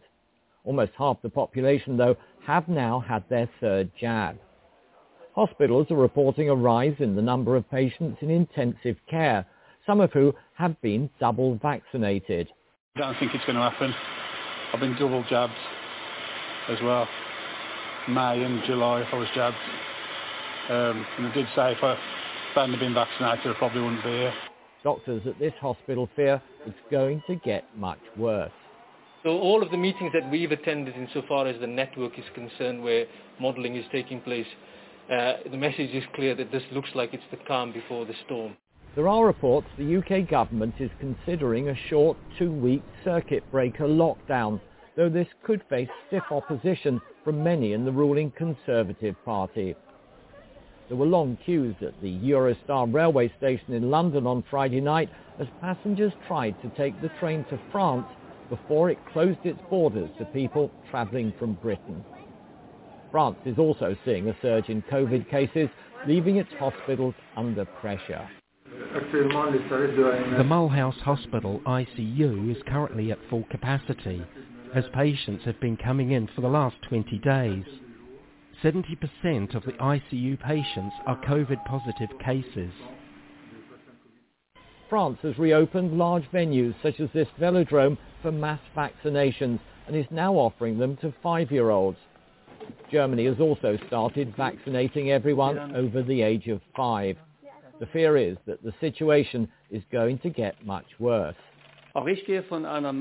I too expect a massive fifth wave. I'm in close contact with my colleagues in England, both politically and scientifically. They say that what we are seeing there exceeds everything we have seen during the entire pandemic so far. Back in Britain, the economy is starting to suffer with mounting pressure on the government to renew financial assistance to hospitality and other sectors. In Spain, hundreds of demonstrators have gathered in Barcelona and Bilbao to protest against COVID-19 health passes that are now required to enter bars, restaurants and gyms. With a nationwide vaccination rate of nearly 80%, Spain had been largely spared the latest wave sweeping Europe, a wave which has pushed countries like Germany to reintroduce tough restrictions on travel and socializing. Spain's infection rate has more than doubled since the beginning of the month. The country has recorded more than 5.4 million cases and over 88,000 deaths since the pandemic began. The Chinese mainland has reported 44 new locally transmitted COVID cases. 31 were in the eastern province of Zhejiang, mostly in the city of Shaoxing. 10 were reported in Shanxi and 3 in the southern province of Guangdong. 39 imported cases were also reported. Aid agencies are calling for more support from international donors to try and mitigate the devastation brought about by flooding in parts of South Sudan. In areas around Bentiu town in the north of the country, authorities say relentless flooding has left more than 90% of the population of the entire state homeless and their livelihoods washed away. CGTN's Patrick Oyet reports from Bentiu. More people keep arriving in Bentiu town from villages overrun by floods. Their homes have been washed away. Crops are underwater and food is scarce here. Livestock have died in the flood. The few domestic animals that have survived are dying because of lack of what to eat. Aid agencies say they are overwhelmed and are asking for more support from international donors the entire population of Unity State in the northern part of South Sudan now depends on food aid. Women, the elderly, and children are the most affected. We are suffering. We have nothing now. We used to have farms in this place. We used to have enough food, but we are now surrounded by water. We only have little goods coming here by canoes. Schools are also flooded children are now studying under a few trees that have not yet been submerged by water. I hope is that uh, children have to continue with their studies regardless of the situation that they are in. Even though if they are in the middle of this crisis, children have to go to school. They have to have access to to continue with their learning. Uh, whether they are in the in middle of the water or the crisis, they have to continue with their study. The UN says more than 2 million people may not have access to basic health services. 200,000 women and children already acutely malnourished will be at further risk. Patrick Oyet, CGTN, Bentiu, South Sudan. And that's it for this edition of The World Today. I'll be back shortly with more news from around the continent and Africa Live. Thanks for watching.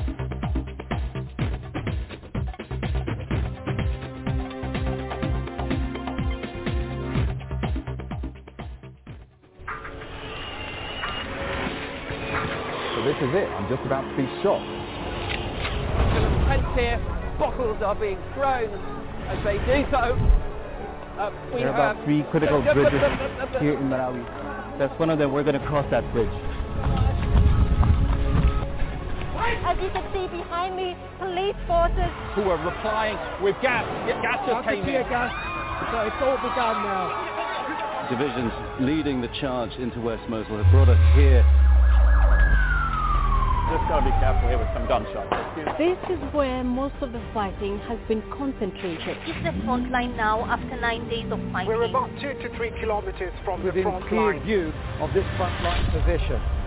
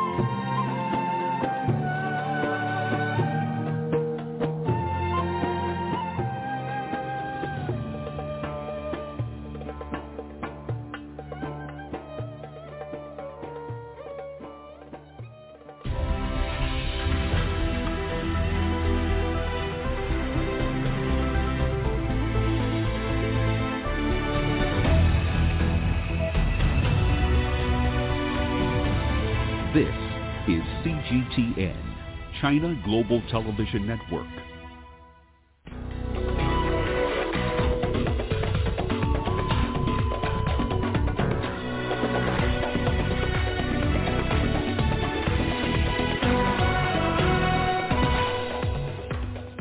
Uganda sets tougher rules for travelers as COVID cases rise.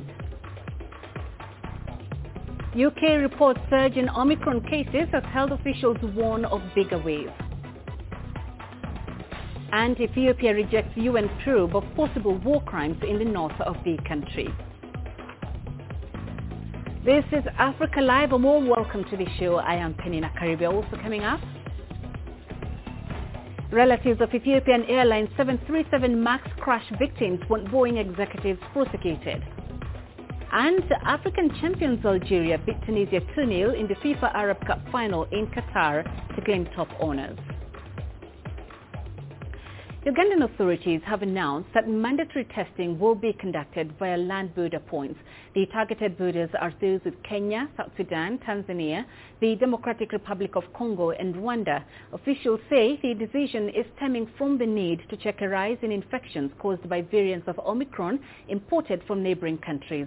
The cases were detected among travelers who arrived through the Entebbe International Airport.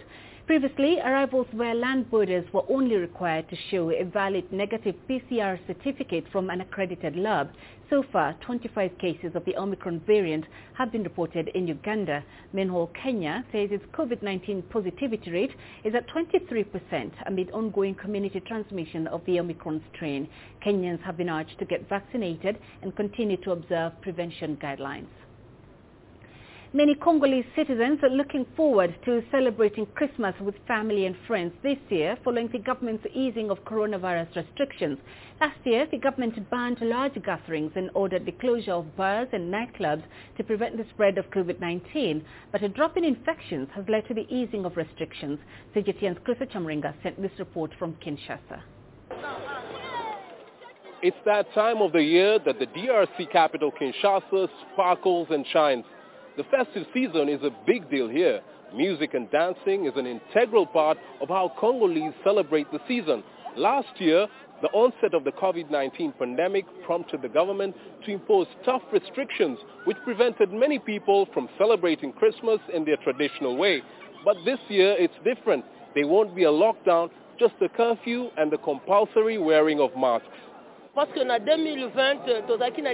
2020, it was difficult for us to celebrate Christmas because the government imposed a lockdown. But this year, the restrictions have been eased. We will wear our masks when we are out celebrating. Everyone should know that COVID-19 exists.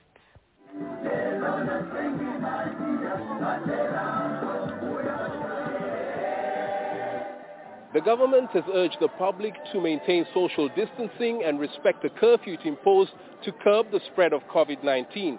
That comes on the heels of a recent announcement by the Health Ministry about the circulation of the Omicron variant across the country. For many Congolese, the news of the fast-spreading variant will not deter them from going out to spread the Christmas cheer.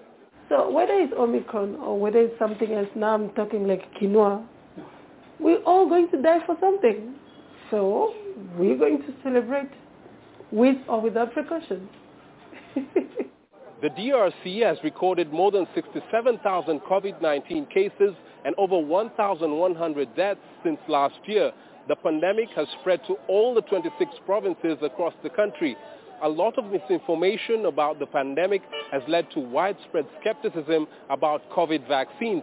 But what's without doubt is that thousands of Congolese citizens are preparing to put on their dancing shoes and celebrate this year's festive season. Christopher Chamringa, CGTN, Kinshasa, Democratic Republic of Congo.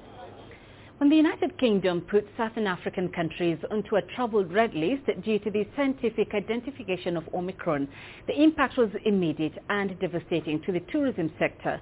All the 11 countries were removed from the list this week. As Angelo Coppola reports, the Southern African nations hit hard by this travel ban are not just counting losses, but also considering what to do about the economic damage. According to the Tourism Business Council, the tourism sector lost $62.5 million in bookings alone in the first 48 hours following the ban. It doesn't end there. The challenge that we sit with now is that uh, we still have the EU, uh, you know, still ban South Africa. You know, the likes of Germany are important, France is important uh, for tourism, uh, the Netherlands, uh, and many other countries within the European Union. If you look at the European Union itself, 686,000 tourists come from the European Union. Uh, we still have the U.S. that still have banned us. Luckily, we just got the news that Canada has lifted the ban on South Africa. The hospitality sector was hard hit by that red listing. If we take our December period, we lost about 45% of our business. Um, some of it has clawed back in, in fits and starts. Um, and around about 65% of our January and February businesses. That's the short-term losses that were ring-fenced in terms of the international travel. There's been some discussion about seeking compensation from the UK authorities for imposing that latest red listing. So one of the things about our continent, about Africa, is how willing and how, how forgiving we are. We really shouldn't be.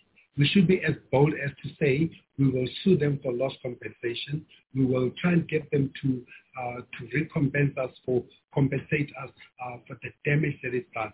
Because remember, it didn't just do a financial damage, but it also had a reputational damage. Industry players don't see any value in pursuing that option. The issue of compensation takes years, and uh, we can't wait for years to operate uh, and go into court and so forth and so on. For us, is let's restore trust. Let's make sure that we work together. Let's put the red listing issues aside uh, into the history books. I think there should be some consequences, but I think you've got five chances of getting it, settlement. I think on that. This is a worldwide problem that we've got to deal with, and and um, I think let's rather let's uh, we're not going to get it. That doesn't make sense. Let's rather just try and rebuild and learn from the mistakes of of doing knee-jerk reactions.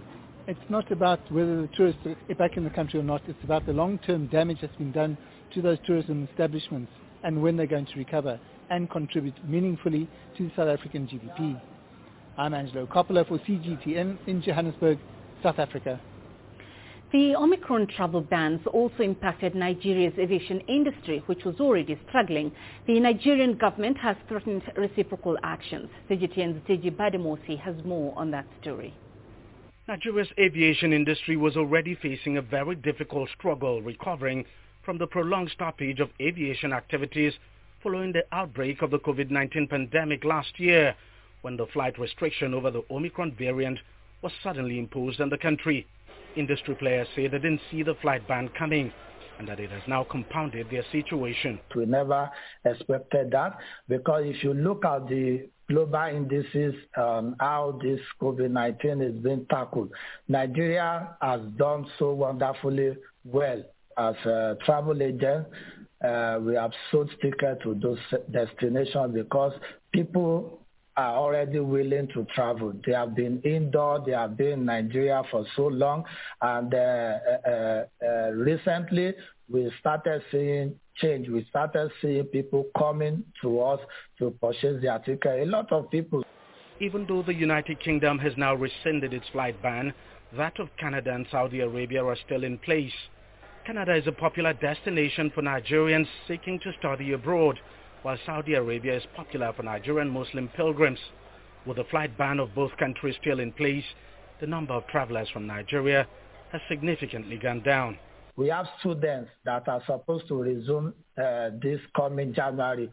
About how many how many days to go?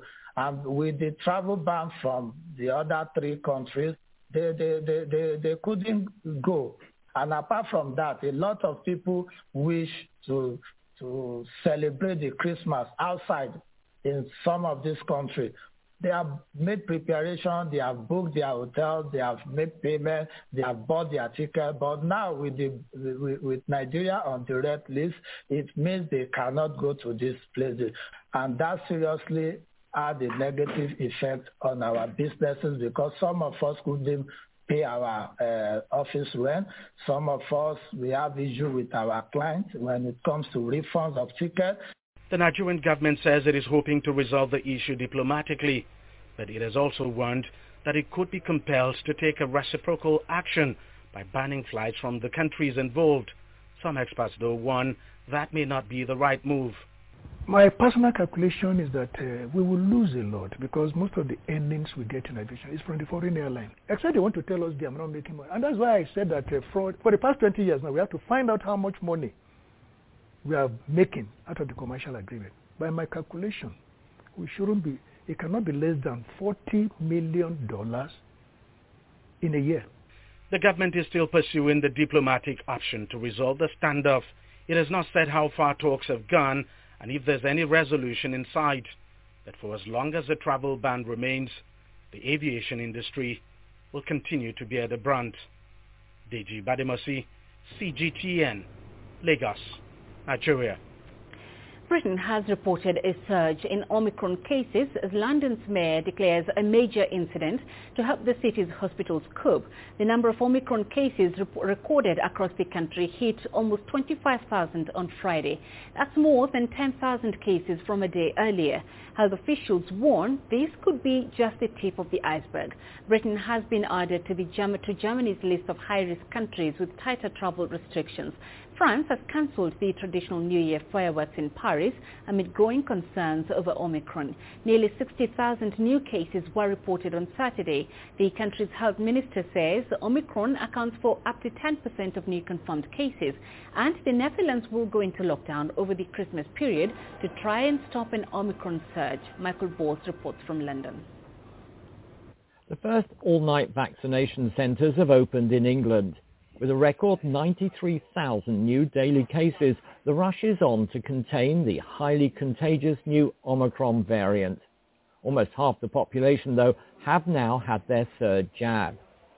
Hospitals are reporting a rise in the number of patients in intensive care, some of who have been double vaccinated. I don't think it's going to happen. I've been double jabbed as well. May and July I was jabbed. Um, and they did say if I hadn't been vaccinated, I probably wouldn't be here. Doctors at this hospital fear it's going to get much worse. So all of the meetings that we've attended insofar as the network is concerned where modelling is taking place, uh, the message is clear that this looks like it's the calm before the storm. There are reports the UK government is considering a short two-week circuit breaker lockdown, though this could face stiff opposition from many in the ruling Conservative Party.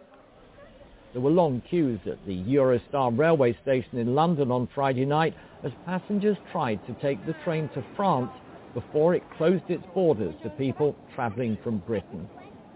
France is also seeing a surge in COVID cases, leaving its hospitals under pressure. The Mulhouse Hospital ICU is currently at full capacity as patients have been coming in for the last 20 days. 70% of the ICU patients are COVID positive cases. France has reopened large venues such as this velodrome for mass vaccinations and is now offering them to five-year-olds. Germany has also started vaccinating everyone over the age of five. The fear is that the situation is going to get much worse. I too expect a massive fifth wave. I'm in close contact with my colleagues in England, both politically and scientifically. They say that what we are seeing there exceeds everything we have seen during the entire pandemic so far. Back in Britain, the economy is starting to suffer with mounting pressure on the government to renew financial assistance to hospitality and other sectors. You're watching Africa Live. Let's take a short break. Coming up,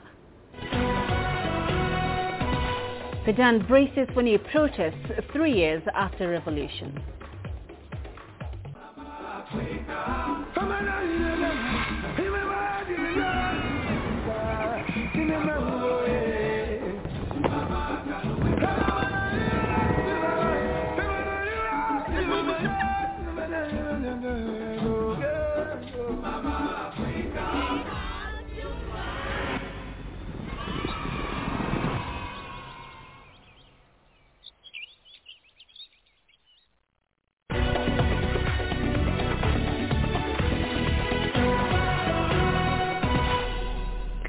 Protests are expected across Sudan today to mark the third anniversary of mass demonstrations that ended President Omar al-Bashir's rule. Opposition activists said they were mobilizing thousands of supporters to demonstrate against General Abdel Fattah al-Burhan. Meanwhile, the country's Sovereignty Council has suspended part of a 2020 peace deal with rebel groups in the east. The move follows the tribal protests against the deal known as the East Track Agreement. Groups like the Beja Central Council are demanding that the government revises the text of the deal, claiming that they are sidelined. In protest, they have closed the main port in the city of Port Sudan in the east of the country. The fact that our people in eastern Sudan now agree on this decision to suspend the track, and also it is important that they talked about halad, a local custom in the customs and traditions of the tribes of eastern Sudan and judges use it to adjudicate in various disputes and the solutions that led to the formation of a committee. This will contribute to resolving major issues. Everyone should be fully aware that this East Track Agreement came with long struggles and has many gains in favor of Eastern Sudan. And we will not make a compromise by cancelling the track, but it is possible to review the items that stand in the way between us and our brothers who reject the track and must be modified. There is no other solution except dialogue. We have all experienced it in Sudan and in many cases that the gun or closure is the solution. But it has been proven before that it is not the solution. Aid agencies are calling for more support from international donors to try and mitigate the devastation brought about by flooding in parts of South Sudan in areas around Bentiu town in the north of the country. Authorities say relentless flooding has left more than 90% of the population of the entire state homeless and their livelihoods washed away. CGTN's Patrick Oyet reports from Bentiu. More people keep arriving in Bentiu town from villages overrun by floods. Their homes have been washed away. Crops are underwater and food is scarce here. Livestock have died in the flood. The few domestic animals that have survived are dying because of lack of what to eat. Aid agencies say they are overwhelmed and are asking for more support from international donors the entire population of Unity State in the northern part of South Sudan now depends on food aid. Women, the elderly, and children are the most affected. We are suffering. We have nothing now. We used to have farms in this place. We used to have enough food, but we are now surrounded by water. We only have little goods coming here by canoes. Schools are also flooded children are now studying under a few trees that have not yet been submerged by water. I hope that uh, children have to continue with their studies regardless of the situation that they are in. Even though if they are in the middle of this crisis, children have to go to school. They have to have access to to continue with their learning. Uh, whether they are in the in middle of the water or the crisis, they have to continue with their study. The UN says more than 2 million people may not have access to basic health services. 200,000 women and children already acutely malnourished will be at further risk. Patrick Koyet, CGTN, Bentiu, South Sudan. Ethiopia's Ministry of Communication has responded to the UN's decision to probe allegations of war crimes in the country. It says it will not cooperate with the designated team. CGTN's Girum Chala has more on the Ethiopian government's reaction and the current situation at the front lines in the north of the country. The Ethiopian government has a few hours ago released a strong statement against the decisions made by the UN Human Rights uh, Council. Uh, it reads, uh, just the point, this action by some in the Council is an attempt uh, to uh, find a way, an alternative way of meddling in the internal affairs of uh, the country and will not serve any purpose except exacerbating the situation on the ground. It reads, Richard, Ethiopia from the onset was rejecting this meeting, calling it unnecessary because it was working its, uh, its own Human Rights Commission, which was very credible, by the way, was jointly working with the UN and had uh, published a report uh, which was accepted by many member states uh, before, and that was expected to be implemented. However, now the decision was made, as you remember, so many uh, African states uh, were not even happy of the organization of this meeting itself, and no African state voted for that. And this statement continues saying that Ethiopia will not cooperate with the team that was formed as it was imposed on it. The, its human rights uh, situation is an internal affair. The international community is expected to work with us. Ethiopia is unhappy and it will not cooperate according to the statement. አጠቃላይ የምክር ቤቱ የስብሰባው ሂደት we generally take it that the UN Human Rights Council is attempting to meddle in the internal affairs of the sovereign state. This meeting was used by nations that want to use this opportunity to attack Ethiopia. Let us be clear, Ethiopia will not accept the outcomes of this meeting. We are in fact disappointed by the decisions made because it has abandoned the positive efforts exerted by this government. And we should be honest, this decision will shadow any other future engagement we shall have with the UN body. The other main thing is that we have noticed which nations are our true friends and which others are our foes and would like to take advantage of our challenges. Unfortunately, war continues in the north uh, between the Ethiopian National Defense uh, Force, other armed, armed, armed force under the Prime Minister's uh, uh, uh you know, leadership who was there a few days back and now is in Turkey for the US uh, for the Turkey Africa meeting. And that mission in the north is uh, continuing. The TPLF force are also fighting against the government force but they are being pushed further away by the day. Uh, last night we have heard the breaking news the last stronghold called Volja, which is located in the border town, uh, in the border between the, uh, the Amhara and the Tigray regional state, is now a strategic location where war is intensified. In the next uh, few hours, the NDF is saying that they will finish the job of taking the, the uh, forces of the Tigray away from the uh, Amhara regional state. They have already done that job of freeing lands of the Afar regional state. So war has now come uh, to narrower places uh, in, the, in the Amhara and Tigray regional state border towns. We should report that airstrikes have continued. Uh, TPLF is saying civilians have been affected. The government is saying that strategic military locations were the ones being targeted and it was a successful mission. So generally speaking, war, war is in continuation in the north. Mali's Foreign Affairs Ministry has said Chad plans to deploy 1,000 additional soldiers to Mali to reinforce its troops battling insurgents there as France withdraws its military presence in Africa's Sahel region. Chadian soldiers make up nearly 1,400 of the United Nations 13,000 troop peacekeeping force in north and central Mali. French troops are leaving Mali's Timbuktu. Earlier, they pulled out of the Kidal and Tessal bases in the north.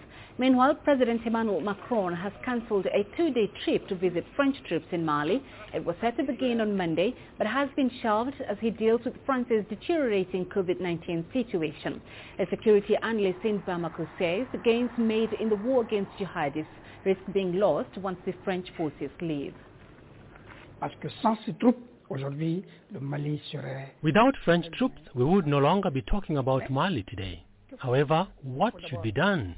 In my opinion, Mali should pull itself together so that the whole analysis of the situation can be done in good conditions and Mali can come out of it well.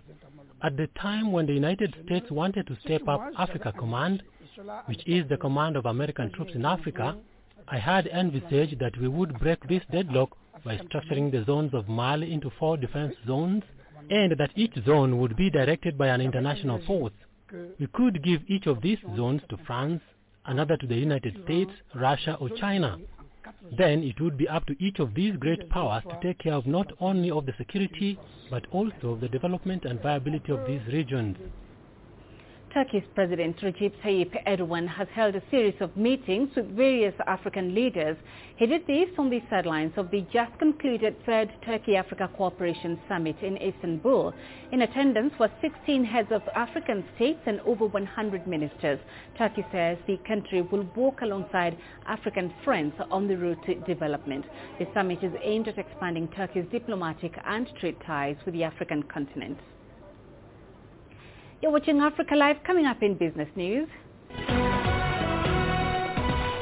Relatives of Ethiopian Airlines 737 MAX crash victims want Boeing executives prosecuted. And Ghana introduces new taxes on all electronic money transactions.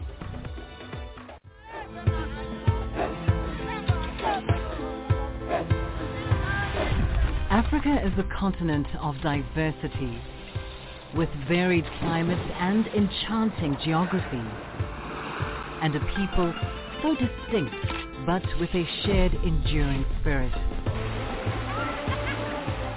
We are at the heart of the continent to bring you the untold stories. Let's have a look. We celebrate Africa as it shapes its own destiny. I've been Shirushi, tune in Cairo. Syria. Juba. Ethiopia. Tanzania. Africa Live. Find your voice.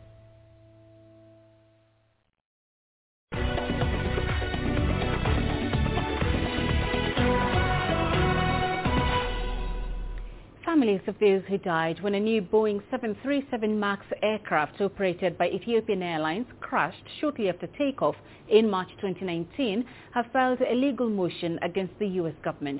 They accuse the Justice Department of secretly drawing up a deferred prosecution agreement which then enabled Boeing to get immunity from criminal prosecution. Ethiopian Airlines Flight 8302 crashed minutes after takeoff from Bole International Airport. That was the second crash involving a 737 MAX aircraft. Faulty flight control software was later found to have triggered both accidents in which 346 people died. To date, just one person has been indicted on criminal charges. That's the former chief technical pilot, Mark Forkner. He stands accused of defrauding the U.S. civil aviation regulator, the FAA, by deliberately withholding information about the flight control software known as MCAS. Ghana has introduced a 1.75% levy on electronic transactions. That levy comes into effect on the 1st of February next year. It covers mobile money payments, bank transfers, merchant payments, and inward remittances. Ridwan Karimi Dini Osman reports from Accra. Salome Ayete has been a mobile money vendor for 11 years. It's her only source of livelihood. She says the government's new tax on mobile money and all electronic transactions could threaten her source of income. It will not help us because people already they are complaining that they, uh, if they bring that and they will not do mobile money again. The business will collapse and it will affect us. The government is introducing a 1.75% tax on mobile money payments and electronic bank transfers called e-levy to shore up revenue generation. Ghana has more than 42 million mobile money accounts, according to the government's data. But like Ayete, many Ghanaians are against it. When you're going to send money to someone, we see the charges to be high already. And we complain, even with the normal one.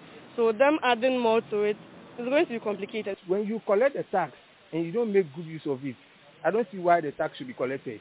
Go to the interland. People are suffering. Ghana's central bank says there are more than 19 million active mobile money accounts driving the digital financial services industry. The government says the e-levy is part of strategies to widen the country's tax net. It believes revenue generated from the levy will enhance financial inclusion and protect the vulnerable. The government says part of the money raised from the e-levy will be used to support entrepreneurship, youth employment, digital and road infrastructure. But analysts fear these additional taxes could overburden citizens and also slow down the cashless drive in Ghana. They think the tax should be lowered. What has happened in other countries is that when these things have happened, you find out that people have gone back to cash and then government has not been able to raise the revenue, and then jobs have been lost, uh, you know, and uh, you know when even they gone back and reduce it, you know, the uptake has not gone back to what it was before then. We thought that something between 0.25 and 0.5 would have been a good one. Salome Ayete agrees. She believes a downward adjustment of the tax will help prevent her business from collapsing. Ridwan Karim Dini Osman, CGTN, Accra, Ghana. The South African utility Eskom has reported its first significant half-year profit for the first time since 2017. It reported $569.4 million in net earnings in the six months to end September. President Cyril Ramaphosa's government has been trying to restore Eskom to profitability and improve performance and uptime in its vast fleet of ailing coal-fired power stations. Angelo Coppola has the details from Johannesburg. Jump in profits is good news, and projections for the full year are also upbeat. Effectively, um, your your loss, uh, obviously 15% tariff increase plus that 8% volume growth has come through in in the numbers, together with, as I mentioned, Eskom's uh, cost control uh, focus of extracting 20 billion target out of our cost base. Uh, those two factors uh, contribute significantly to the reduction uh, in the loss from your 18.9 billion to your forecasted 9 billion loss. The debt pile has been reduced from 463.7 billion rand to 392.1 billion rand, but there's still the outstanding municipal debt. Now sitting with municipal debt at 42.5 billion, it is unsustainable. Uh, Eskom can no longer borrow money at 9.85% uh, interest and then keep on funding defaulting municipalities. We, really need a structural solution to this challenge. We are engaged with National Treasury on this, uh, and uh, I'm hopeful that early in the new year we will continue our engagements and be able to find a solution. The utility has made progress in unbundling its corporate structure into three units generation, transmission and distribution. But questions around the debt and regional agreements remain. The most significant portion of the debt would then follow generation and then the remaining would go to transmission and, and distribution. So you would expect that the largest portion of that 392 billion rand to go to generation. We are engaging with participants in the uh, SAPP to seed the current agreements with Eskom to the transmission company uh, because the transmission company is going to be the entity that is going to be responsible for international trading. The utility is also going to free up some of its extensive land holdings via auctions to assist independent power producers. The rater says it's not a large revenue generator. It is more intended to ease the immediate bottleneck that exists in terms of grid capacity to allow new generation plant to be brought into operation at the earliest opportunity. The company is still in dire straits because of its debt burden and it's unlikely to be able to dig itself out of that hole anytime soon. I'm Angelo Coppola for CGTN in Johannesburg, South Africa. The 18th edition of the World's 500 Most Influential Brands list, compiled by World Brand Lab, was released on the 7th of December in New York. This year, China surpassed the UK and continues to hold fourth place, with 44 of its brands making the final cut. The World's 500 Most Influential Brands list, which has been published annually for the past 18 years, covers 47 industries this year. With its excellent market performance and strong business growth, Google tops the list, pushing Amazon into second place due to its lower than expected results during the pandemic. Microsoft was ranked third. There are a number of Chinese brands are on the rise, including the construction machinery manufacturer Xuzhou Construction Machinery Group, or XCMG. The 70-year-old firm exports its machinery to over 187 countries and regions worldwide. In 2021, we built 21 residence water cellars and 20 water cellars for schools in African countries as part of our social responsibility. We also brought the engineering machinery into some campus so that the children in the schools can gain some knowledge on engineering manufacturing, stimulate their interest in the manufacturing industry. Through our efforts on the building of global brand, Xugong would love to contribute more to our homeland. This is Africa Live, coming up in sports.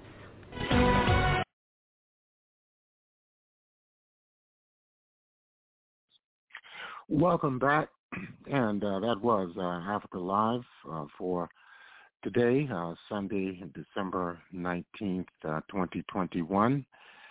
And uh, that's going to conclude our programming for this episode of the Pan-African Journal, this special worldwide radio broadcast. And I am your host, Abayomi Azikiwe. And if you'd like to have access to this program, all you need to do is go to our website, and that's at the Pan African Radio Network. That's at uh, blogtalkradio.com forward slash Pan African Journal. That's uh, blogtalkradio.com uh, forward slash Pan African Journal. The programs can be shared with other potential listeners by merely copying and pasting the links into emails and sending those emails out to other potential listeners. The links can also be copied and pasted on blogs and websites, as well as uh, the links being shared on social media networks such as Facebook and Twitter. And if you want to read the Pan-African Newswire, uh, all you need to do is go to the website at panafricannews.blogspot.com. That's panafricannews.blogspot.com. We're going to be closing out uh, with the music uh, of the Charlie Parker Quintet uh, playing at Carnegie Hall on December 24th of 1949. This is uh, Abayomi Azikiwe signing off and have a beautiful week. Charlie Parker and the All-Stars.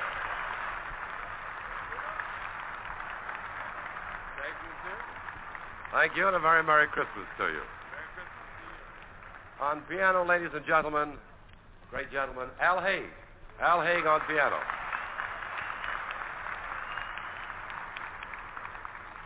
On trumpet, on trumpet, clean from Brooklyn, we bring you Red Rodney.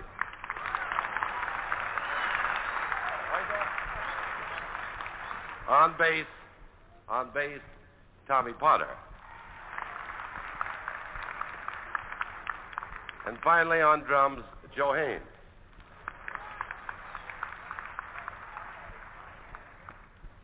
Did I say Joe? Well, you know I meant Roy.